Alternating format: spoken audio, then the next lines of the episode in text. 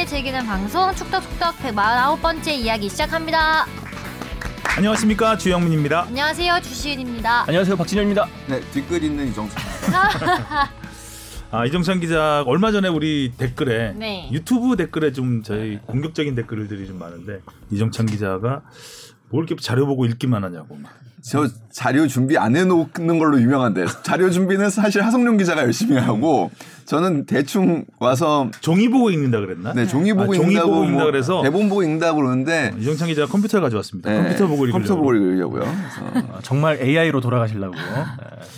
아, 사실 저희가 좀 하루 늦게 녹음을 네. 하는데 원래는 그 수요일에 하는 골대녀를 보고 네. 리뷰 이야기도 나눌 겸 음, 했던 건데 한국 시리즈 때문에 결방이 되고 말았습니다. 아 아쉽습니다. 아 네. 네. 그렇죠. 네. 그래도 진행은 아, 되고 몰랐어요? 있죠 지금. 몰랐어요. 일단은 일단은 일단 진행은 진행은 계속 되고 있습니다. 있죠. 네. 음, 어제 훈련하고 왔다면서요? 아 어제 경기가 있었고요. 아, 그 네 경기가 또 있었고 스포일러가 될 수 있어서 또 네. 얘기를 못 하겠군요. 음. 경기가 있었습니다. 그 경기가 언제 공개될지는 모르겠는데 오늘 목소리가 아주 경쾌한데요? 경쾌한가요? 예. 어. 목소리는 경쾌한데 영혼은 나가 있네요.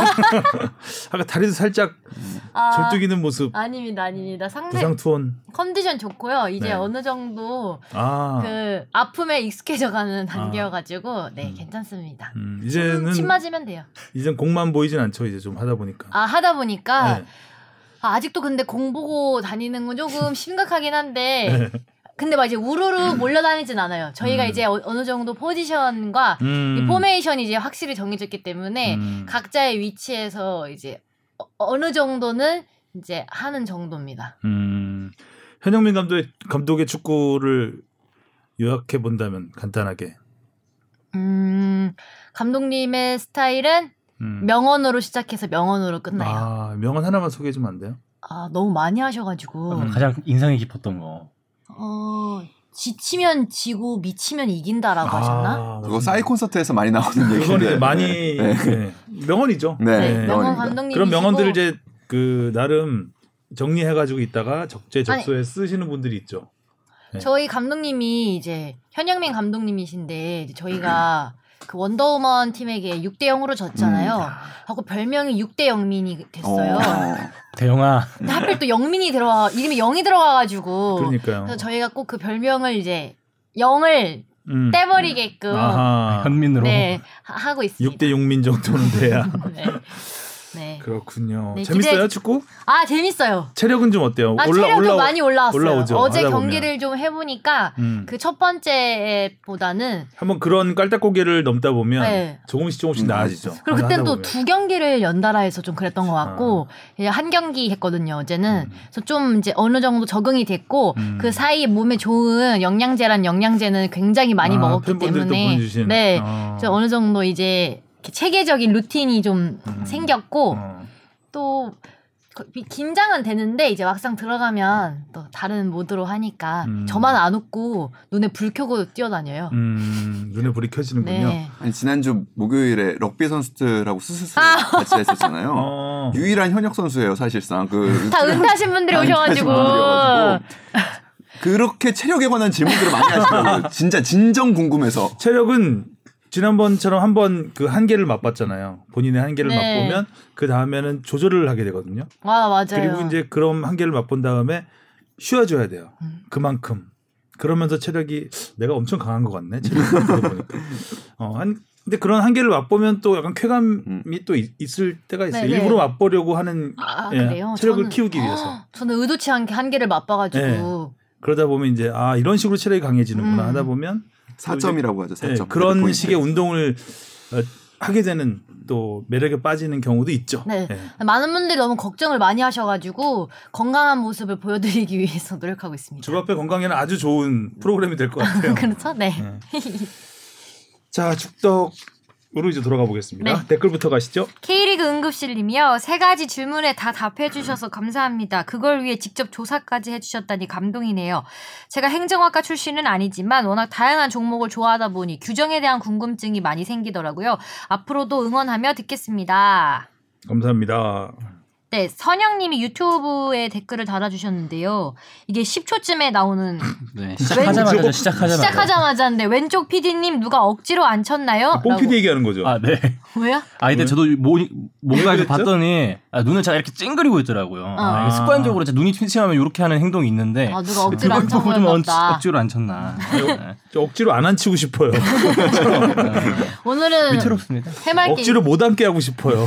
표정 지워주세요. 표정 관리. 네. 가토리님이 주합회는 골때녀 출연만으로 한국 축구 발전에 기여하는 아, 겁니다. 이 바지를 이렇게 크게. 힘내서 어떻게 여자 열심히- 축구 뭐 그러니까 동호인 레벨이잖아요. 네. 저희가요? 그렇죠. 그러니까 하는 게 뭐 선수급은 아니기 때문에 아, 아마추어 저희는 뭐 거의 월드컵 수준으로 준비하고 있어요. 준비만큼은 네. 마음만큼. 그래서 아, 아마 그 축구를 그러니까 이- 그 여성분들이 축구를 평소 하지 않았던 분들이 골대녀를 보고 용기를 오. 얻어서 하는 분들이 있지 않을까. 어, 주위에 많, 많으세요. 그래요? 네, 주위에 골대녀 보고 제가 듣기로는 막 맘카페나 이런 카페에 음. 축구 같이 하자는 글들이 많이 올라온다고 하더라고요. 아, 그리고 그래요? 이제 실제로 축구 교실에도 여성 축구반이 많이 생겼어요. 아 네. 여성 축구반이 네. 학교 다닐 때를 생각해봐도 체육 시간에 당연한 게 뭔가 축구는 남자들이 하고 여자분들은 그렇죠. 되게 뭐 피구 뭐 이런 스포츠를 음. 많이 즐겼잖아요. 근데 관리하고하고 음, 근데 인식적으로 그거를 이게 오랫동안 하고 있다 보니까 그걸 못 깬 것 같은데 이렇게 먼저 방송에서 해주니까 그 기획 자체가 너무 좋다라는 생각을 방송 보면서 많이 갖게 되더라고요. 음. 근데 제 주위에도 설득을 하는데 제 주위는 아무도 안 하더라고요. 음. 제가 하는 걸 보니까 안 하고 싶나 봐요. 아니 진입 장벽이 조금. 있긴 있어요. 축구가 진입 장벽이 조금 있긴 있어요. 근데 그 한 번 진입 장벽을 넘으면은 재밌어요. 어렵지. 일단 같이 할 사람이 있어야 되고 네. 장소가 어느 정도 확보가 돼야 되기 때문에 네. 또 이렇게 저희 어릴 때는 그 골대에 골망이 있는 경우가 없었거든요. 아? 그냥 골대만 있고 아 진짜 네, 그거 골이 뻥 차면 되면은 주, 주워와야죠 공을 가서 저 뒤에 가서 주워야 되는 골키퍼가 약간 좀 인프라가 좀. 갖춰진 곳이 있고 어. 같이 할 사람이 한 대여섯 명만 있어도 축구는 가능하니까 한쪽 골대만 써도 되거든요. 음, 음, 그러네. 그렇죠. 그리고요. 네. 템레인님이요. K리그 수준과 재미 실화인가요? 웅장이 가슴에 집니다. 이렇게 말하나요? 가슴이 웅장해진다는 말을 예전에 네, 야구 음. 한 야구 선수가 했었죠. 아. 그래서 그런지 모르겠습니다. 이건. 파이널 라운드가 사실 모순이 있는 제도이긴 하지만 재미 하나는. 끝장나게 보장하네요. 간만에 직관 가서 더 재밌던 것도 있는데 파이널 라운드는 늘 꿀잼 보장입니다. 주말에 현대가 더비 보고 새벽에 PL 보는데 노잼이더라고요. 역시 자국 리그가 짱이구나 느꼈습니다. 오늘 국대 경기도 직관 가는데 일이 손에 안 잡히네요. 좋은 결과 있었으면 좋겠습니다. 음, 재밌으셨겠네요. 고향 어. 경기 가셨나 보다. 네. 아주 재밌으셨겠네요. 소냥님이 개인적으로 악플이 약이 되었다는 표현은 옳지 못하다고 생각합니다. 이재성 선수 인스타그램 댓글들 보셨나요? 차마 임에 답을 수 없는 악의적인 댓글이 보는 제가 다 상처받았습니다. 심지어 모 커피 브랜드 공개가 직접 악플을 달 정도로 축구 국대에게 악플은 그냥 일상화 당연화가 된 것 같아서 화나네요. 올림픽 때는 다른 종목들은 실수하고 메달 못 따도 괜찮다고 하는데 왜 축구 국대에게만 박한지 그냥 악플은 본인 인성 보여주는 악플을 남긴 거고 이재성 선수는 본인이 극복해서 잘하게 된 거죠. 음. 둘 사이엔 아무런 연관 관계가 없습니다. 이재성 선수가 약이 되었다는 표현을 했다고 하더라도 그걸 전달하는 기자님들도 악플은 약으로 표현하는 건 옳지 못하다는 생각이 듭니다. 음. 그러니까 이재성 선수의 표현을 그대로 표현한 것이죠. 예, 기사에는 뭐 저희가 악플을 약으로 표현하지는 않았다고 생각을 하는데 그렇게 받아들이셨다면 그런 의도는 없었다는 걸 말씀을 드리고요. 네. 근데 커피 브랜드 공개가 뭐예요? 공식 계정인가 봐요? 아, 못 공식 보- 계정. 이건 네. 몰랐네요. 말 줄인 거는 잘 아. 모르겠어 진짜. 적응이 안 돼. 이- 이런 거 좀 길게 써주세요. 제대로.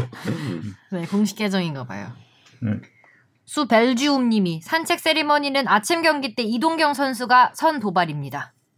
아 그때 저희 방송에서 얘기할 때 뭔가 이렇게 그 감정적인 티키타카가 있었다고 얘기를 했어야 되는데 뭔가 송민기 선수가 일방적으로 한 것처럼 음. 제가 표현을 했나 봐요. 아 이동경 네. 선수가 먼저 했다. 네. 저 이동경 선수가 아챔 때 아챔 그때 전주성 했었잖아요. 경기에서 아, 이렇게 뭔가 좀더 그때 했던 일으켜 세워라 뭐 이런 네. 거에 대한 음. 그때 인터뷰에서도 송민경 선수가 밝혔죠. 네. 이동경 선수가 그렇게 한 게 생각이 나서 아, 산책을 했다. 그런 스토리를 전혀 모르고 뽕 작가가. 아, 저 아, 그렇네요. 음. 아. 전 산도발인 줄 알았어요. 이거는 어떻게 읽지? X26470PAKA님이 송민규 선수의 산책 세리머니는 아침 이동경 선수의 음. 도발에 맞대응 이외에도 오래간만에 홈팬이 많이 온 홈경기에서 홈팬에게 제대로 된 인사를 하는 목적도 있을 겁니다. 아 이게 대댓글인가 보죠. 앞에 있는 댓글에. 아, 요다 유튜브에 같은 다 약간 네, 비슷하게 다 하신 것. 같아요. 호돌이님, 사과해라. 네 사과해라. 아, 저는 근데 사실관계는 알고 있었고요. 월요일에 또 그 스포츠머그에서 어, 이때 현대가 더비로 영상 만들어냈을 때 그때 송민규 선수가 왜 이 세리머니를 했는지에 대한 아, 내용도 적어놨거든요. 알고는 있었는데 제가 전달을 똑바로 못한 것 같습니다. 전달을 잘해야죠. 사과하라니까 변명을 하거든요. 아, 근데 호돌이님도 같은 댓글을 남겨주셔서 송민규가 왜 산책 세리머니를 했는지에 대한 인과관계가 분명히 있는데 그 부분은 언급 없이 보통 원정 경기인 산책 세리머니를 하는 거네라는 표현이랑 전북이 울산을 도발한 것 같네라고 표현한 거 보니 직접 음. 막대결인 아침에서 전북과 울산과의 경기에서의 이동경의 선 산책 세리머니는 모르고 있나 보네요. 음. 그냥 단순히 한 경기만 보고 말하는 건지 아니면 준비를 안 해서 전후 관계를 모르는 건지 내용도 준비가 안된거 그냥 단편적으로만 읊는 뉘앙스네요. 음, 이건 사과를 드려야 되겠는데요. 아, 저는 진짜 몰랐어요. 몰라서 어, 홈에서 하는 건 이례적이다라고 했는데 알고 있는 뽕 PD가 그걸 설명을 안 해준 건 사과를 해야죠. 죄송합니다. 음, 네. 죄송합니다. 억지로 안 쳤어요 제가 사과하라고. 장진성님 월드컵 최종 예선 우리와 같은 조인 시리아, 레바논, UAE 얘네들은 강팀한테 침대 축구하는 거야 100번 양보해서 이해한다 해도 자기들끼리도 침대하다 무만 열심히 캐서 우리와 이란만 좋은 상황 만들어주네요. 이게 침대 축구의 말로인가 싶기도 합니다. 그러게요. 어떤 중동 팀들하고만 저희가 같은 조에 편성되면서 뭐 최악의 모래바람이다 막 이랬었는데 어, 자기들끼리 모래바람으로 뒤덮는 바람에 오히려 진짜 뭐 1, 2위가 너무 확실해지니까 확실히 차이 좀 음, 있죠. 저희 입장에서도 아주 좋은 흐름으로 가고 있는 것 같습니다. 자 질문 받아보겠습니다. 무엇이든 물어보세요. 스포츠는 내운명님이요. 안녕하세요. 축덕숙덕 제작진 여러분. 좋은 방송 잘 듣고 있는 샤이 청취자입니다. 한국과 UAE의 경기를 보면서 동시에 레바논과 이란이 1대1인 시점에서 궁금한 점이 생겼습니다. 결국 이란이 2대1로 이겼습니다. 이번 월드컵 최종 예선은 승점이 같은 경우 순위를 결정하는 순서가 첫 번째 골득실, 두 번째 다득점, 세 번째 승자승인가요? 아니면 첫 번째 골득실, 두 번째 승자승, 세 번째 다득점인가요? 혹시 저 순위 기준인 1, 2, 3까지도 같으면 페어플레이 점수로 결정하나요? 혹시 페어플레이로 간다면 경고와 퇴장은 어떻게 계산하나요?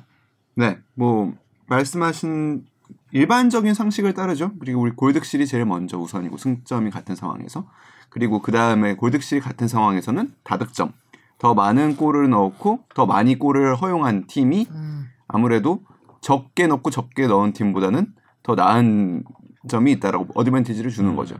여기서도 같으면 동점 팀 간 승자승을 봅니다. 그 승점이 같은 팀끼리의 승자승 누가 더 승점을 그 두 팀 사이에서 많이 얻었나 그것도 같으면 동점 팀 간 골득실 그 다음에 동점 팀 간 다득점을 다 이렇게 보게 되겠죠. 그럼에도 불구하고 거기서도 tiebreak가 안 생긴 tiebreaker가 안 된다. 그러니까 tie를 break해야 되는데 break가 되지 않는다. 그런 페어플레이 점수인데요. 경고 하나를 마이너스 1점으로 하고 경고 누적에 의한 레드카드 퇴장을 마이너스 3점. 다이렉트 레드카드는 마이너스 4점. 뭐 그리고 어 뭐 그런 식으로 해서 그것조차 다 같으면 그럼 이제 피파로 갑니다. 피파로 가서 피파가 추첨을 하게 됩니다. 오, 마, 결국 마지막은 추첨이네요. 근데 거기까지 가기는 거기까지는 쉽지 안 않죠. 않지. 네. 예전엔 동전 던지기 했었는데. 네, 뭐 있었죠. 동전 옛날에 던지기 월드컵 때 실제로 추첨해서 네, 우리가 우리가- 가리고 했던 적 네, 있지 않나요? 맞아요, 맞아요. 가깝게는 우리 그 우리가 허성무 뭐 동전 던지기 감독이 한번 했죠? 예, 황- 허- 허성무 감독이 골드컵이었나요? 네. 골드컵에서 아마 동점이 나왔는데 아 이제 동전 던지기를 해서 탈락했던 경우. 경기 끝나고 이제 감독 두 분만 어디 그 사무실로 들어갑니다. 부담감 그래서 거기서 어떡해. 동전을 던졌나 뭘 뽑았나 뭐 이랬던 것 같아요. 그랬던 기억이 있고 대박이다. 어디 종이 안 보고 얘기 잘하네요 이정찬 기자. 네, 노트북 봤습니다.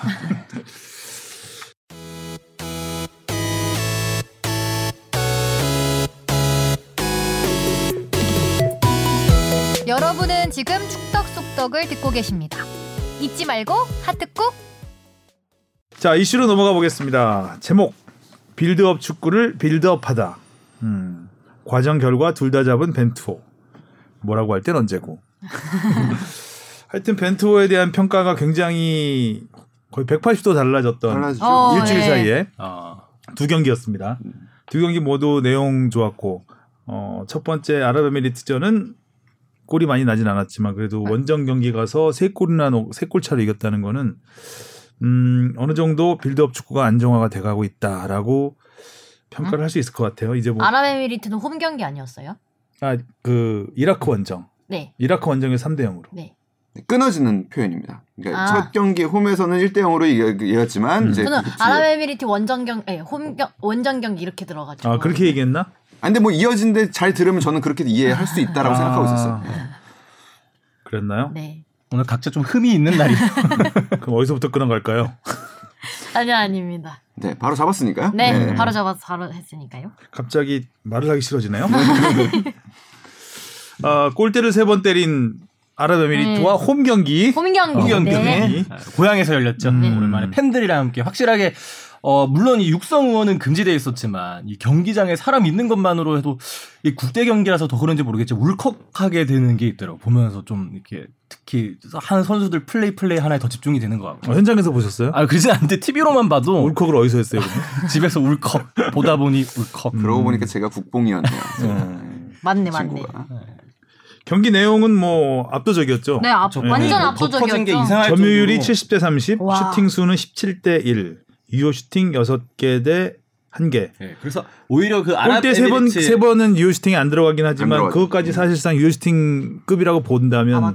뭐 거의 아홉 개, 네. 열개 가까운 골문을 노렸습니다. 골이 뭐 10개 가까이 될 수 있었다. 뭐 이렇게 너무 오반가? 음, 뭐 충분히 한한 서너 3대 0 골은- 정도는 네. 네, 서너 골은 네. 더 날 수 있었던 상황이었습니다. 멤버는 바뀌지 않았어요. 음, 그죠? 1, 2차전 예. 계속해서 어, 그 멤버 벤투식으로 어, 이젠 뭐 고집이란 표현을 쓸 수가 없는 상황이 돼가고 있는데 뚝심으로 변했습니다. 어땠나요? 이정찬 기자 보기엔? 일단은 뭐 어, 전반적인 거를는 좀 나중에 얘기하고 이 두 경기만 놓고 보면 아, 저는 뭐 그 박진영 작가가 얘기한 부분도 동의해요. 그러니까 결국에 이 두 번의 경기를 연달아 치르는 2연전에선 첫 번째 경기의 분위기가 굉장히 중요해서 두 번째 경기에 미친 영향이 굉장히 크거든요. 그런 점에서 팬들의 그런 환호성 이 실제로 들리지 않았다 하더라도 아무튼 그 팬들의 마음이 전해진 부분이 분명히 있었을 것이고 사실 아랍에미리트전은 아쉬운 결과죠. 그러니까 1대 0이라는 점수 차는 우리 경기 내용에 비하면 굉장히 아쉬운 부분이고 까딱하면 사실 한 골을 허용하면은 동점이 될 수도 있는 불안한 마음을 갖고 계속 경기를 해야 되는 부분에서 손흥민 선수도 경기 후에 그래서 죄송하다는 말을 했었던 거고 그럼에도 불구하고 아무튼 경기 내용이 좋았고 카타르 원정이죠. 이라크 경기에서는 사실 그 선수들을 바꾸지 않았죠. 저는 이건 조금 모험에 가깝다라고 생각을 했었어요. 실제로 선수들 몸이 아랍에미리트전에 비하면 좋지 않았고 그렇죠. 두려 김민재 선수나 이재성 선수 같은 경우에는 훈련을 그 거의 하지 못했습니다. 네. 예, 그 사이에. 그러면 그래서 그런지 이재성 선수는 몸이 더 안 좋아 보이기는 했었어요. 골을 넣기는 했지만 그러니까 그럼에도 불구하고 이러한 이제 벤투 감독이 무엇을 원하는지 선수들이 완벽히 이해하고 있다 보니까 그런 데서 오는 혼란은 조금 더 적었다라는 음. 생각은 듭니다. 빌드업에 대한 얘기를 좀 해볼까요? 뭐 저는 그렇게 생각해요. 지금까지 그 벤투 감독의 빌드업에 대해서 많은 사람들이 의문부호를 던졌었죠. 그러니까 과연 목적이 뭐냐? 그냥 뭐 빌드업만 하는 게 목적이냐? 빌드업을 하는 거에 결국에 목적이라는 거는 골이고 결과가 나와야 되는데 음. 골과 결과가 나오지 않고 심지어 우리 이라크와 첫 번째 경기만 보더라도 슛 자체가 나오지 않습니다. 잘. 음. 그럼 빌드업의 목적이 뭐냐? 이렇게 빌드업을 하는 이유가 뭐냐?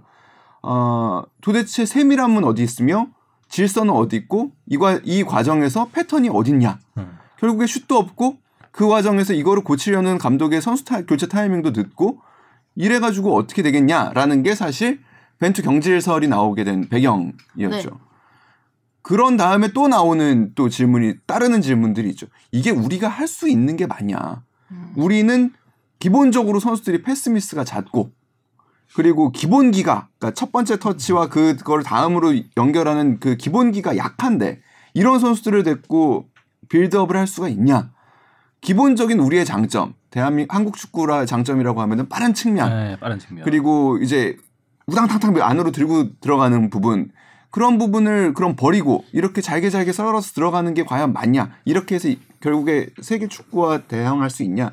이런 비판들이 끊임없이 나왔던 겁니다. 근데 그동안에 끊임없이 선수들은 근데 벤투 빌드업을 옹호하는 발언들을 많이 했었죠. 그리고 이견이 나오지 않았다라는 게 저는 조금 이례적인 부분이라고 생각합니다. 보통은 팀에서 안 좋은 소리도 나오거든요. 경기가 안 좋으면. 이게 우리 예전에 이청용 선수가 대표적이었죠. 조광래 감독이 패스 축구 강조하고 그랬을 때 만화에서나 볼 수 있는 축구다 이런 얘기들이 아. 나오거든요.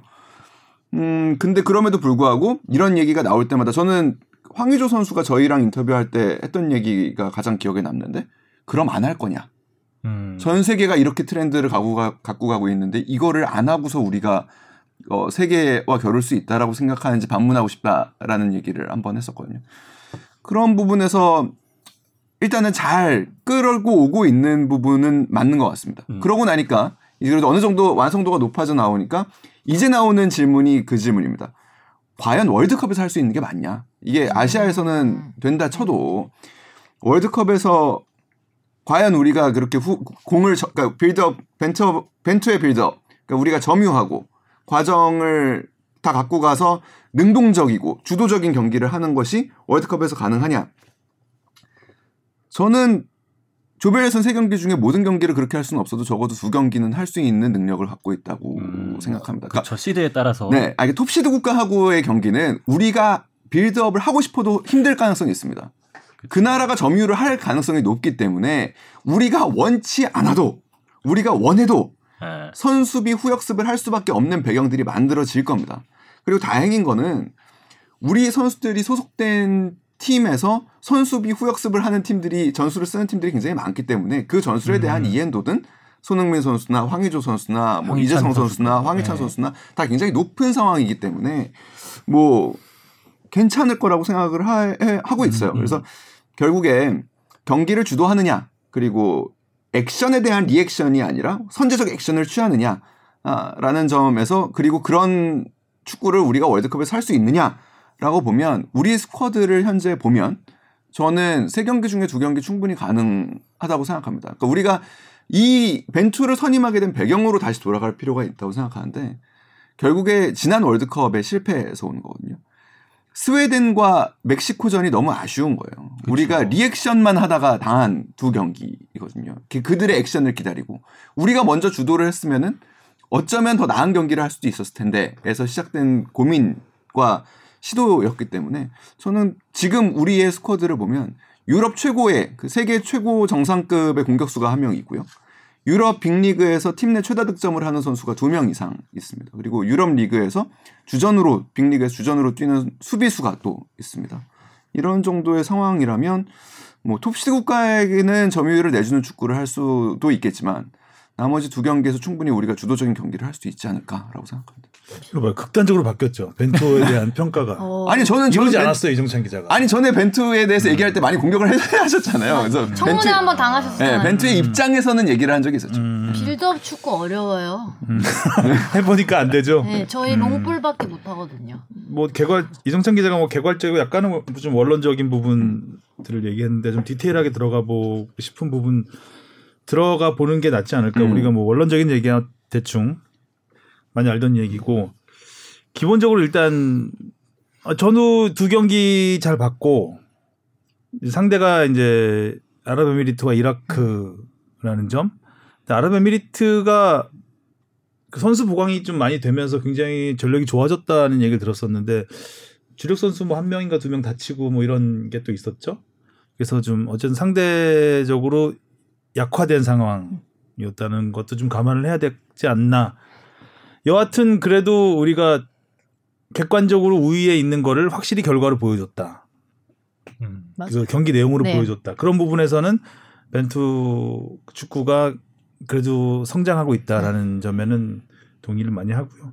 그리고 또 그런 것도 있는 것 같아요. 이제 전에 뭐 가까우니까 슈틸리케 시절을 떠올려 보자면은 그때는 워낙 처음이 흥했잖아요. 아시안컵 때 결승까지 올라가서 극적인 모습 보죠. 처음에 무실점으로 가지 않았었나? 2차에서 2차 예선을 무실점 네, 또 하면서 했었죠. 늪축구라는 그런 애칭까지 받으면서 좀 호, 호황기를 탔었는데 근데 반대로 아 그러다가 이제 꺾였죠. 근데 반대로 벤투 감독의 지금 올해 상황만 보자면은 올해 첫 A 매치가 한일전. 어, 물론 이게 스쿼드도 완성이 돼 있지 않았던 상태에서 열렸지만 어, 3대 0이라는 좀 처참한 결과를 받아들여서 되게 안 좋은 얘기를 많이 들었잖아요. 많이 거기에다가. 이제 2차 예선도 뭐 불안하다는 시선이 많았지. 이번에 또 최종 예선에서도 초창기 경기 보면은 1, 네. 2차전 뭐 이라크전은 비겼었고 두 번째 경기 레바논전에서도 그 권창훈 선수의 어, 아주 희망 같은 골 하나로 음. 이겼었는데 근데 이 전체적인 올해의 이 타임 스케줄만 바라봐도 조금씩 우상향 곡선을 그리는 걸 볼 수가 있거든요. 특히 저는 이번 2연전에서 특히 좋았던 거는 선제골이 나왔다. 아, 그러니까 서- 아, 전반전에 선제골이 나왔다. 이때까지는 어 뭐 한 골, 두 골 되게 아, 두 골도 아니었죠. 한 골 차로 겨우겨우 이겼었는데 그래도 이번 경기에서는 어 선- 전반전에 선제골을 넣으니까 어, 상대방이 문- 먼저 잠그거나 그런 침대 축구를 방지를 해서 어, 그런 부분에서 이제 조금 조금씩 나아지는 게 확연하게 결과로도 보여지고 내용으로도 보여지니까 이런 게 목소리 변화가 일어나지 않았나. 네. 예, 물론 많은 변화가 있었고 좋은 점이 있는데 저는 이제 말씀드리고 싶은 게 선수들이 선수들의 개인 역량이 굉장히 커- 큰 부분도 있었다라고 생각이 들거든요.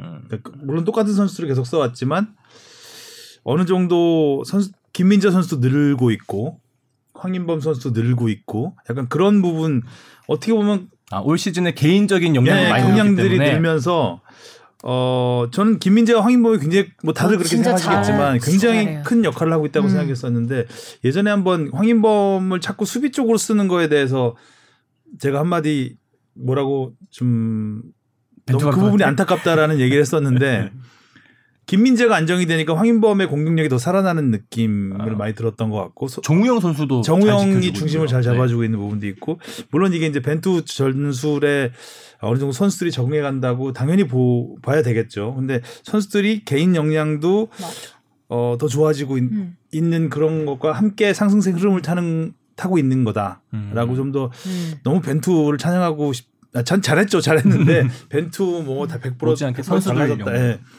또 다음 경기 어떻게 될지 모릅니다. 그렇죠. 이러다가 다음에 무슨 말씀 하시려고요? 다음에 그러니까 또 원정 두 경기이기 때문에 그러니까 네. 벤투를 옹호하려는 건 아니고요. 그러니까 그거 그러니까 그때도 마찬가지예요. 그 정도 얘기했으면 옹호한 거 아닌가? 아니 아니요. 그게 아니고 저는 그러니까 반론에 대한 그러니까 지금 나오는 이야기에 대한 저의 생각이에요. 그러니까 그때도 마찬가지였어요. 그 벤투에 대한 비판이 나왔을 때 벤투에 대한 비판에 대해서 제가 반론을 제기를 했던 거고. 아, 그래서 주합회 공격했던 거. 그렇죠. 그래서 그때도 뭐 벤, 그래서 조용한 거야 지금? 네, 벤투를. 실드를 치려는 거기보다 그러니까 벤투의 입장에서는 이런 생각을 하고서 지금 끌고 가고 있다라는 이야기를 했었던 거고 지금도 아, 벤투의 생각은 맞아요. 네. 맞고 비판도 맞는 부분이 있고 이러다 보면 난 뭐가 되나. 네. 그런데 아, 이 타, 좀 벤투의 고집스러운 부분은 확실히 있는 것이고 그 부분을 계속 버리지는 않고 있잖아요. 이번에도 사실 좀 더 저는 다양한 걸 보여줬으면 하는 바람이 있, 다는 거죠. 음, 음, 음. 그러니까 선수를 계속 똑같이 쓰니까 선수는 늘죠, 당연히 그 자리에서. 근데 만약에 부상자가 생기거나 이탈자가 생겨가지고 대체 멤버를 넣어야 될 때, 에, 그럴 땐또 음. 대응이 쉽지 않을 수도 있다는 부분이 있고, 그러니까 맨날 손흥민의 선발 만을 생각하지 말, 말았으면 좋겠다라는 거죠. 그러니까 손흥민 이번에도 오자마자 하루 쉬고, 그러니까 이- 하루 훈련하고 경기에 뛰었는데 손흥민 없는 경기도 한번 해봤으면 좋겠다는 거죠. 저는 충분히 가능하다고 보거든요. 아까 이종찬 기자가 월드컵에서 두 경기 정도는 우리가 빌드업으로 맞불을 놓을 수 있다. 저도 똑같아요.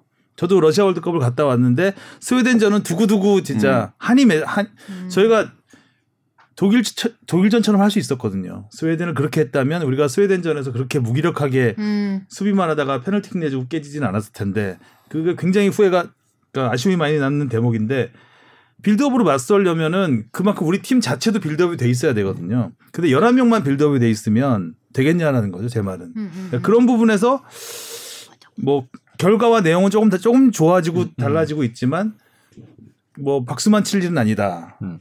라고 저- 이제 비판적인 시각으로 보는 거죠, 저는. 아, 잘했죠, 두 경기 다. 잘하고, 어, 잘 봤는데, 꼭 변화가 너무 없으면 경직되지 그렇죠. 경직돼 있지 않을까 그 멤버로만 갑니다. 저, 저도 선수의 이탈이 가장 걱정되는 건 있는 것 같아요. 지난 월드컵 때를 생각해도 워낙 뼈아픈 부상자들이 많았잖아요. 뭐 권창훈 선수도 그랬었고, 그렇죠. 김민재 선수도 그랬었고, 좌측 뭐 풀백도 많이 음. 부상을 당했었던 것 같은데, 뭐 이번 경기에서도 계속 이 쭉 스쿼드로 쭉 나가면은 희망적인 결과를 낳을 수 있을 거라 생각하지만 또 나중에 돼서 어떤 일이 벌어질지 음, 모르는 모르니까. 거고. 또 근데 반면에 생각이 드는 거는 이번에 황희조 선수가 부상을 당했는데 조규성 조규성 선수. 선수가 아, 솔직하게 좀 미안하지만 잘했다고 선수가. 생각이 안 날 정도로 되게 잘해줬단 말이죠. 아, 그런 거 보면은 사실 이 선발 출전에 계속 나서는 선수들도 있지만 후보 선수들도 계속 똑같은 스쿼드로 운영이 되고 있단 말이죠. 그래서 그 선수들도 어, 누가 언제 나와도 벤투 감독 이 벤투 호에서의 어, 한 톱니바퀴 역할을 잘할 음. 수 있지 않을까라는 그런 긍정적인 시선으로도 바뀔 수도 있을 것 같아요. 그거는 그, 그 양날의 검이에요, 사실. 그러니까 그렇게 스쿼드를 사실상 뭐 벤투 감독은 늘그 긴 관점에서 팀을 이끌고 가고 있다라는 얘기, 계획 속에 가고 있다라는 얘기는 몇 번 했지만 그러니까 결국에 제가 그때 김건희 선수가 발탁됐을 때 안 쓸 가능성이 굉장히 높다라는 얘기를 했었잖아요. 음. 그러니까 이 벤투 감독이 지금 시점에서는 이 선수가 지금 들어와 있는 게 우리 팀을 설명해 주는 과정인 거지 우리 팀에 쓰려는 목적으로 데려온 거는 아닌 상황이었단 말이에요. 음. 그러니까 예를 들면 이런 것들이 팀의 긍정적인 부분도 있어요. 그러니까 이렇게 온 이번 기간 A 매치 기간만 놓고 보면 긍정적이었습니다. 왜냐하면 선수들이 기본적으로 뭘 해야 될지 알고 훈련을 하지 못하는 상황 속에서도 경기장에서 뭔가를 보여줬다라는 점에서 긍정적이었지만 이게 매번 그럴 수는 없는 음. 또 부분이거든요. 그랬을 때 만약에 손흥 지난 이라크전이 대표적인 그런 1차전이 이라크와 1차전이 대표적으로 그게 안 된 거죠. 들어와 오자마자 하루 훈련하고 손흥민 선수와 황의조 선수가 몸 컨디션이 너무 안 좋았을 때 팀이 전혀 답을 찾지 못하는 빌드업도 이루어지 제대로 이루어지지 않는 목적 없는 패스들만 남발되고 점유율은 7대 3인데 그게 슈트로 이- 이어지지 않는 경우가 이어질 수 있어서 뭐 그 부분은 뭐 비판을 할 수 있는 부분이라 생각합니다. 그러니까 벤투 감독의 갖고 있는 그런 고집이 장점으로 발휘될 수도 있지만 뭐 위험 요소로 작용할 수 있는 부분도 있죠. 근데 위험 요소로 작용을 하면 굉장히 큰 악영, 위험하죠. 악영향을 네. 미칠 수 있다라는 거죠. 그러니까 뭔가를 준비할 때는 최악의 상황에 대비를 해서 plan B가 있. 어, 차악으로 막아야 되거든요. 최악이 되면 안 되고 그런 거에 대한 거는 잘 보, 보실 볼 수가 없었다라는 부분에서는 어, 좀 아쉬움 아쉬움이라고 해야 되나요? 그런 부분이 부족한 부분이 있었던 것 같고 어, 일단 손흥민 선수가 이를 악물었어요. 네. 정말 열심히 뛰더라고요. 음. 그러니까 이라크전 물론 계속 다 열심히 뛰죠. 손흥민 선수는 정말 대표적인 선수지만 헌신적인 선수지만 그래도 벤투의 좀 달라진 부분이라면 일- 그러니까 이라크와 1차전과 2차전을 보면 1차전 때 보면 어 촌놈 마라톤 한다 싶을 정도로 전반에 막 엄청나게 몰아쳤거든요. 그리고 후반에 지쳐가지고 결국 음. 오히려 우리가 실점 위기까지 넘기면서 비겼잖아요. 근데 이번 경기는 좀 90분을 잘 분배를 해서 움직이지 않았나. 아, 저도 그래서 그래서 후반이 오히려 더 화력이 더 셌잖아요. 전반은 솔직히 보면 솔직히 전반은 좀 밋밋한 부분도 있었죠, 사실은. 좀 위험했죠. 이재성 네. 선수가 패스 미스도 좀 많았고 음. 우리가 좀 어, 주도를 한 것 같긴 한데 사실 그 시점에서 이재성 선수의 슛이 들어가지 않았으면 좀 어려울 수도 있었다라는 생각도 좀 듭니다. 음. 아, 그래서 저는 그래서 그런지 그 이라크전 이번 원정 경기에서는 어, 전반전에 사실 이 선수들 움직임이 더 둔하다는 느낌을 받았는데, 근데 그게 이제 둔하다기보다는 뭔가 아낀다는 느낌? 뭔가 좀 더 전반전에? 경기 운영을, 예, 예. 경기 운영을 조금 더 그러니까요. 넓게 보고 크게 보고 어, 한다는 생각이 그런 부분이 좀 들더라고요. 변화된 부분이 예, 예, 예. 개선된 부분이 아닌가. 아주 긍정적으로 보는 음. 점을 딱 마지막으로 하나만 꼽으면 꼽으면 그러니까 벤투와는 별개로 지금 대표팀에서 친구들을 중심으로 그 경험이 축적되고 공유되고 있다라는 점은 저는 좋은 부분이라고 생각합니다. 그러니까 아, 대표팀의 대표적인 구육- 이제 구육 라인? 라인들이 네. 있는데 일단은 9위 라인들이 있고요. 고참 라인에. 그렇죠. 그래서 뭐 손흥민, 이재성, 황의조, 김진수 선수가 구- 대표적인 9위 라인들이고 96 라인이 있습니다. 황인범, 황희찬, 김민재, 나상호, 백승호 뭐 여기가 또 또래입니다. 그리고 지금 마지막에 또 힘을 불어넣고 있는 선수들이 99 라인들입니다. 음. 엄원상, 정우영, 송민규 이런 선수들이 음. 있습니다. 그러니까 그 20세 월드컵 그리고 23세 올림픽이나 아시안 게임이 한국 축구에서 여전히 중요한 이유가 이런 겁니다. 음.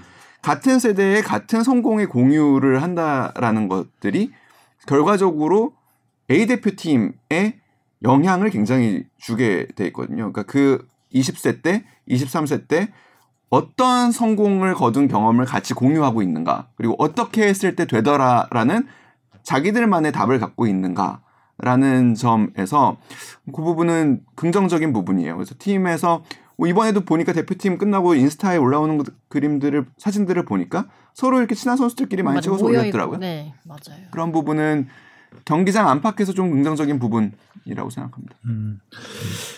어, 이라크 원정에서 특히 정우영 선수는 뛴 시간이 뭐 길진 않았지만 작은 작은 정우 작은 작은 정우영 정우영. 정우영이 동시에 두 명이 나오니까 또 그림이 아 새롭더라고요. 그냥 얘기했구나. 왜또 말하기가 싫어지지? 너무 지적을 받네 오늘. 작은 정우영. 어 작아지네요 제가 네. 작은 주영민이 되는데요. 네. 어 이 작은 정우영 선수는 어 굉장히 강렬했던 것 같아요 인상이. 음. 음. 의기 의욕이 엄청 넘쳤던 네. 게 보이고. 그러니까 들어오자마자 움직이는 게 다 보일 정도로 네. 네, 네. 어, 이 선수의 움직임이 보일 정도로 어 뭔가 보여주고 싶었던 게 굉장히 오죽. 움직이고 싶었으면 손흥민 페널티킥 하기 전에 움직였겠어요. 세컨볼 따내는 그것도 어, 의욕이 네. 넘치는 거죠. 네. 그런 걸 보듯이 정말 존재감은 굉장히 강렬하게 심은 것 같아요. 그리고 사실 그 황희찬 선수가 넘겨준 공도 그 이제 타이밍상 정우영 선수가 예측을 잘 못했다 못했을 수 있어요. 그 패스를 황희찬 선수의 패스는 좋은 판단 아. 아니죠. 차야죠. 차, 차야 되는데 거기서 딱 주니까 자기는 준비가 안 돼 있었을 수도 있는 상황에서 정말 잘 찼잖아요. 과감하게 띄워서. 네. 앞에 그래도 디펜스가 한세명 정도가 갑- 팀플로 음, 들어왔었거든요. 그래서 그런 걸 보면 역시 이제 이 선수도 쑥쑥 크고 있구나. 음. 음, 음. 그래서 앞으로 굉장히 큰 도움이 되겠다라는 생각을 했었습니다. 좋겠다. 또 네. 정우영 선수가 데뷔골을 터트리니까 그 손흥민 선수가 원래 여기 이 경기장에서 10년 전에 2011 아시안컵 인도전에서 골을 넣었었잖아요. 그 모습도 살짝 오버랩이 되기도 하더라고요. 음. 그런 의미도 있지 않을까. 아, 아, 손흥민의 길, 길을 간다? 네, 그리고 독일에 그때도 이제 손흥민 선수가 함부르크에서 독일 어, 리그에서 오. 뛰었고 정우영-. 네, 네. 그런 뭔가 희망적인 예, 평행 이론을 한번 걸어보면 어떨까. 이제 점 하나 찍었을 뿐인데 벌써 평행선을 보이려고 하면 어떡합니까?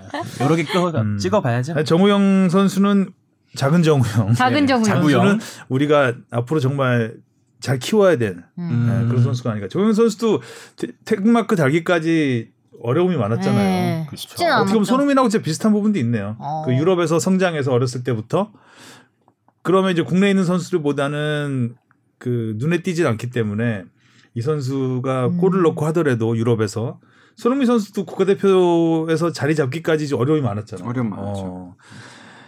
그러니까 그런 과정을 우리가 이제 계속해서 잘 지켜보고 관리도 잘하고 하면서 키워 나가야 될 선수 이런 면에서 96 라인을 포함해서 한국 축구의 미래가 좀 밝아지는 부분이 이- 있다라는 음, 음. 생각이 좀 들었습니다.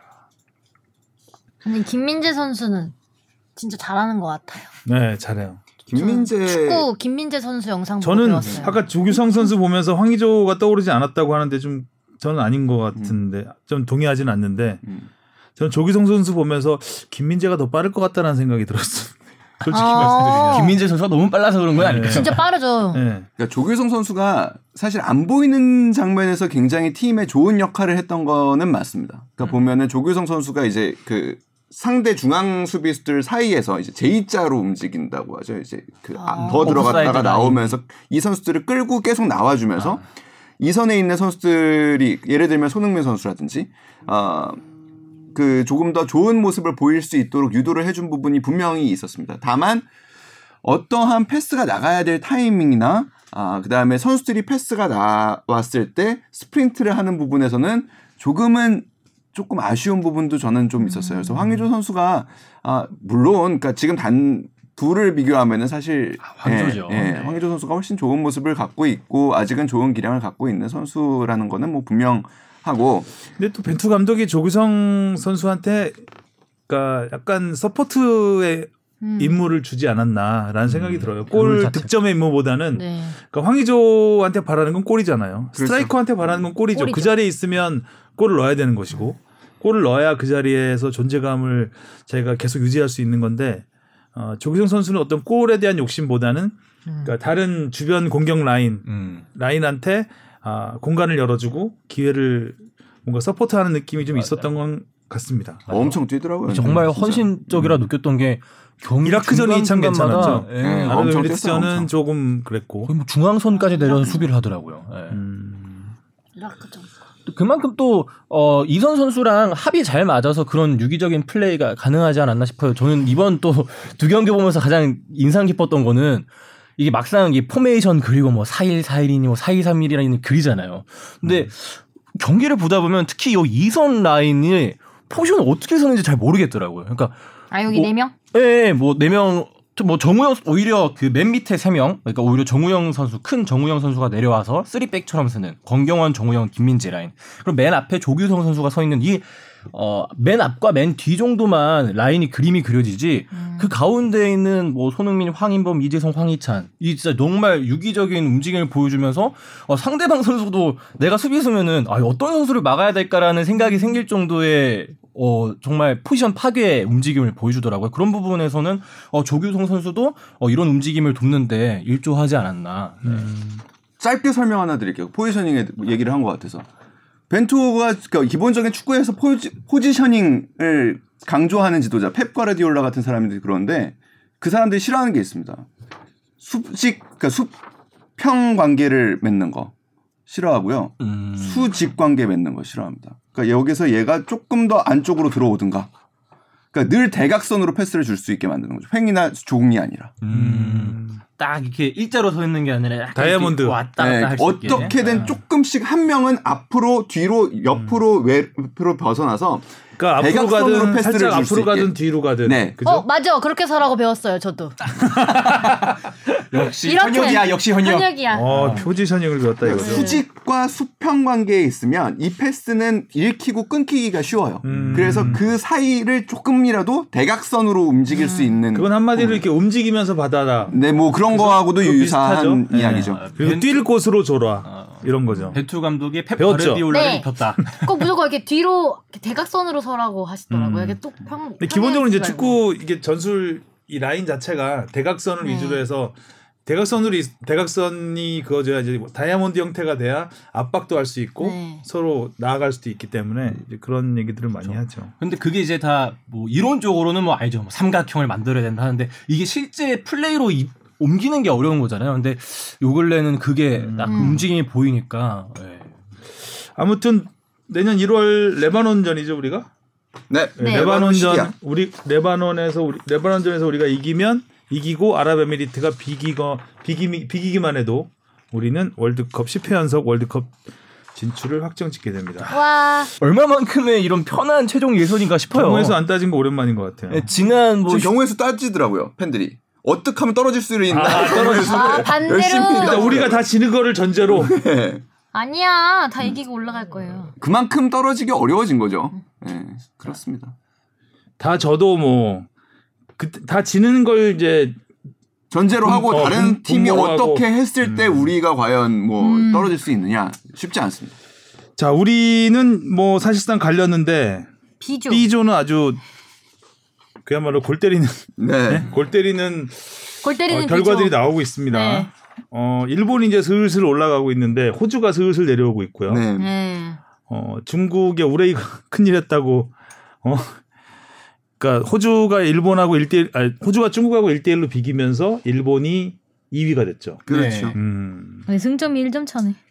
그러니까 여기 그러니까 우리와 다르게 뭐 우리는 3위 싸움이 굉장히 치, 치열한 상황이고 여기는 2, 3위가 네. 굉장히 지금 치열하게 붙고 있는 상황이죠. 그래서 음. 사실 3위는 어떻게든 플레이오프로 가면은 변수가 너무 많아지기 때문에 2위 안에 드는 게 무조건 좋다고 음. 봤을 때 일본은 한숨을 돌리긴 했는데 경기력은 굉장히 좋지 않아 보여요. 여전히. 맞아.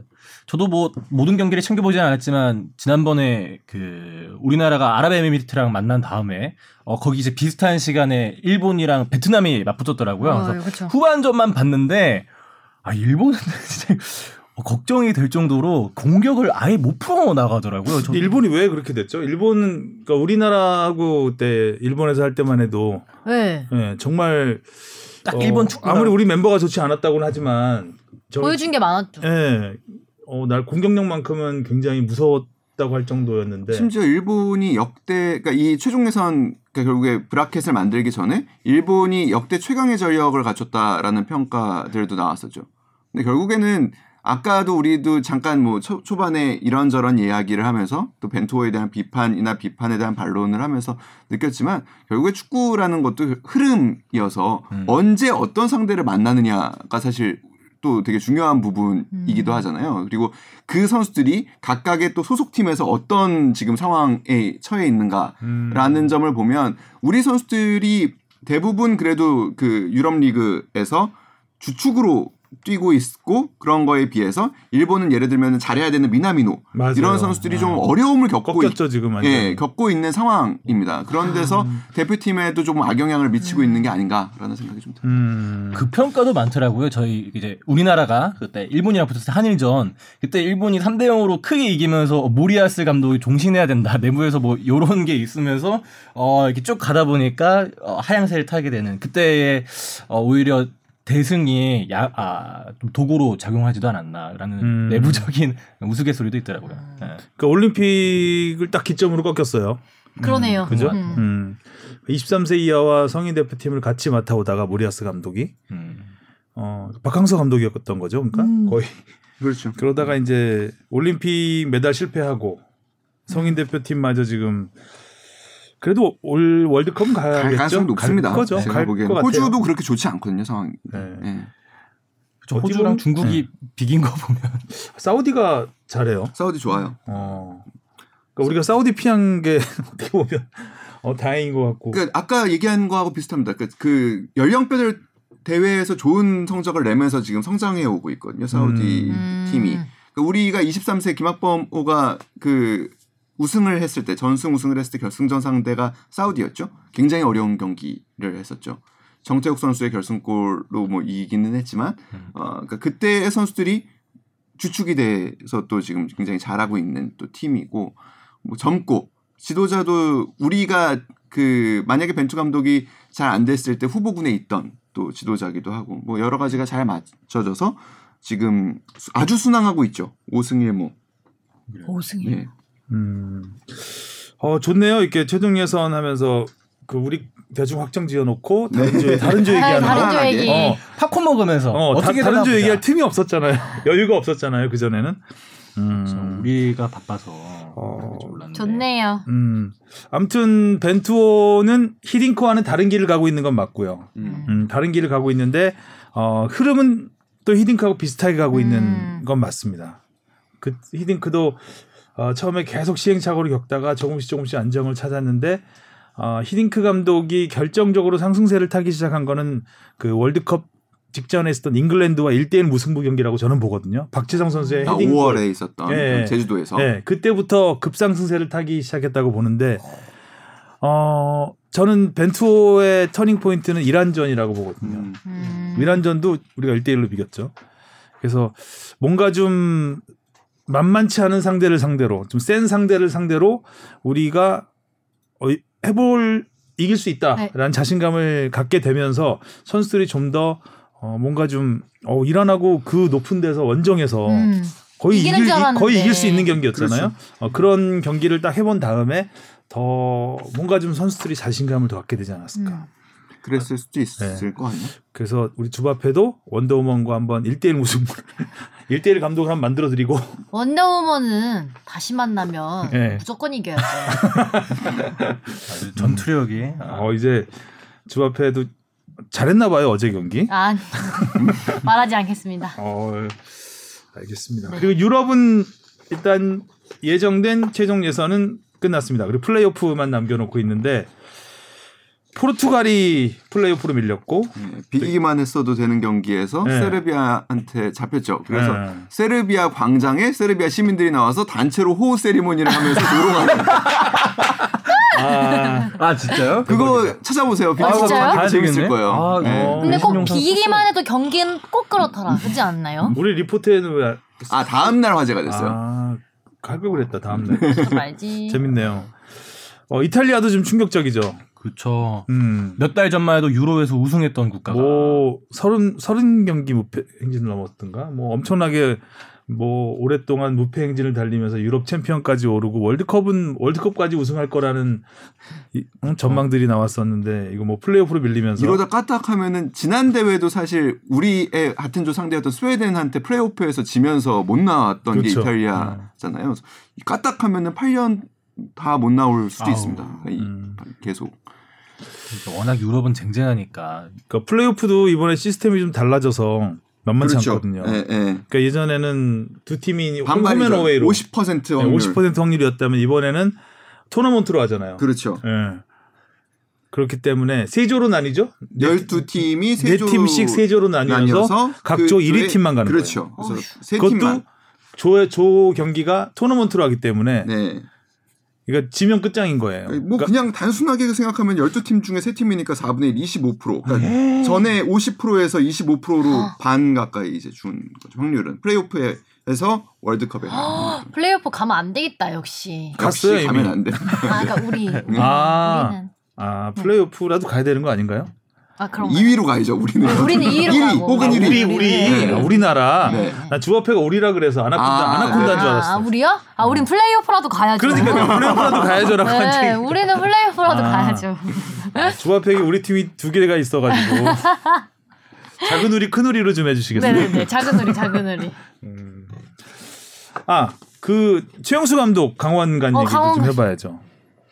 오늘 감독 취임식 그렇죠. 기자회견까지 한거 같던데. 이영표 대표이사의 10고 철여라고 뭐 10고 초려라고 네, 삼고도 아니고 네, 10고 삼고도 초려. 아니고 애원을 했단 얘기죠 이 정도면 여러 가지를 봤을 거예요. 음. 지금 사실 한 경기가 차지하는 비중이 그 시즌 전체를 가르, 판가름하는 경기의 비중과 맞먹기 때문에 지금 첫 경기, 그러니까 최용수 감독의 강원 감독 데뷔전이 서울입니다. 아, 저는 그또 부분, 마지막 경기가 성남이에요. 예, 거의 단두대 매치죠. 그 부분도 제가 보기에는 저는 어, 감독 선임에 영향을 미쳤을 거라고 봐요. 서울과 그러니까 이 새로운 감독을 선임하면은 아무튼 이 감독이 첫 경기를 서울과 한다라는 점도 사실 뭐 전혀 준비를 안 한 부분은 아닐 거라고 보고 와우. 최용수 감독은 2018년에 이런 상황에 있는 서울을 맡아서 플레이오프 승강 플레이오프에서 팀을 잔류시킨 경험도 있습니다. 그리고 뭐 K리그에서 국내에서 사실 이만큼의 성공을 거둔 지도자, 선수단 장악력을 가진 지도자가 또 없죠. 어, 사실 이전에 예전에 그 조태룡 시- 단장이 강원에 있을 때도 사실 최용수 감독에 대한 영입을 의지가 있었다고 해요. 음. 근데 그 당시에는 이제 최용수 감독이 사실은 강원에 도전을 할 만한 상황은 아니었고 지금은 최용수 감독도 서울 감독 이후에 사실 쉬는 재정비하는 시간이 좀 길어지고 있고 여기에 최근에 이제 23세 대표팀의 마지막까지 갔다가 황선홍 감독과의 사실상 경선에서 어, 밀려난 꼴이 됐죠. 그러면서 본인도 도전의 시기를 찾고 있었기 때문에 뭐 여러 가지가 잘 맞물려서 된 거라고 봅니다. 아무튼 쉽지 않은 길을 택한 거는 분명하죠. 그렇죠. 두 경기 남기고 네. 어, 뭐 강원- 최하위는 하지 않는다고 해도 만약에 승강 플레이오프까지 가게 된다면 또 굉장히 아, 벼랑 끝 싸움을 해야 되는 팀을 맡은 지 뭐 한 달도 되지 않아서 큰 경기들을 매 경기가 뭐 결승전이라고 해야 되는 상황이라 어, 그래서 뭐 그런 좀 얘기- 의외이긴 해요. 네. 그래서 그 골 때리는 그녀들의 두 분 다 출연하셨잖아요. 그래서 음. 뒤에서 따로 하신 얘기가 강원 감독 얘기였다고. 강원 감독 그 이영표 감독이 아 계속 그러셨겠네. 어, 얘기였다라는 그 소문도 있습니다. 아 거기서 맨날 얼굴 보니까 네. 10고 철가 가능했지 했구나 자연스럽게 열 번 볼 수 있죠 어, 거기서. 어.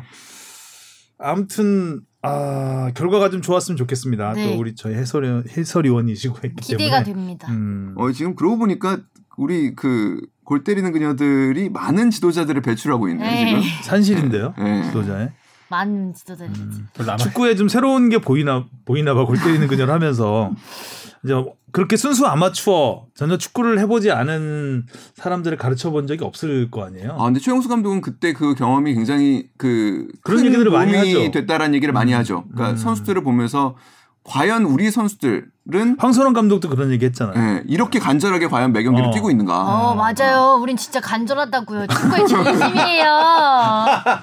아. 이런 정신으로 뛰어야 된다고요. 하여튼 골 때리는 그녀가 음, 여러 가지 반향을 좀 일으키는 것 같아요. 감독계, K리그 감독계에도 감독계 라마시아. 어, 어, 감독들도 배출하고. 그 맞아 또- 저희 감독님께서 울산 뉴스 맡으셨다고 그러시던데. 그러니까요. 네. 예. 그 등용문이에요. 어. 손흥민 감독도 착실하게 준비하고 있죠. 네. 그러니까 그게 왜냐하면 P급 지도자를 따려면 경험이 있어야 되거든요. 음. 그래서 이제 그 경험을 쌓기 위해서 이제 경험을 가- 안 쳐주나? 근데 지금 쓴 경험 많이 하고 계셔가지고 다 되실 거예요. 음, 어때 선수는 영입했나요? 저희요? 네 영입했습니다. 한 명? 네 비밀인가요? 아 직 공개가 안 됐습니다. 아. 네. 알겠습니다. 다음 주에는 아 다음 주는 수요일 녹음이니까 또 다음 주는 수요일 녹화 아니에요? 맞아. 아, 아, 다음 주에 제가 알기로는 아 다음 주 어는 방송이 되나? 네. 다음 주는 근데 경기 촬영이 없습니다. 아, 없어요. 네. 음, 헷갈리네요, 저도 막. 영원히 나갔어요. 매니저 한 분을 고용하셔야 되겠어요, 거의. 아니, 촬영이 촬영이 이게 뭐 경기 날짜는 정해져 있는데요. 그 외에도 사이 사이에 계속 촬영이 이렇게, 이렇게 불시적으로 갑자기 있고 이래가지고 헷갈렸어요. 음, 아무튼 주 앞에도 거의 인생에서 꿈도 꾸지 못했던 음, 그런 경험들을 하고 있는 것 같아요. 네. 음, 좋은 경험하시길 바라고 체력도 쑥쑥 키워서 수수 키워서 네. 꼭 공격 포인트를 올리는 그날까지 네. 응원하겠습니다. 감사합니다. 자 수고하셨습니다. 다음 주에. 봐요. 고맙습니다.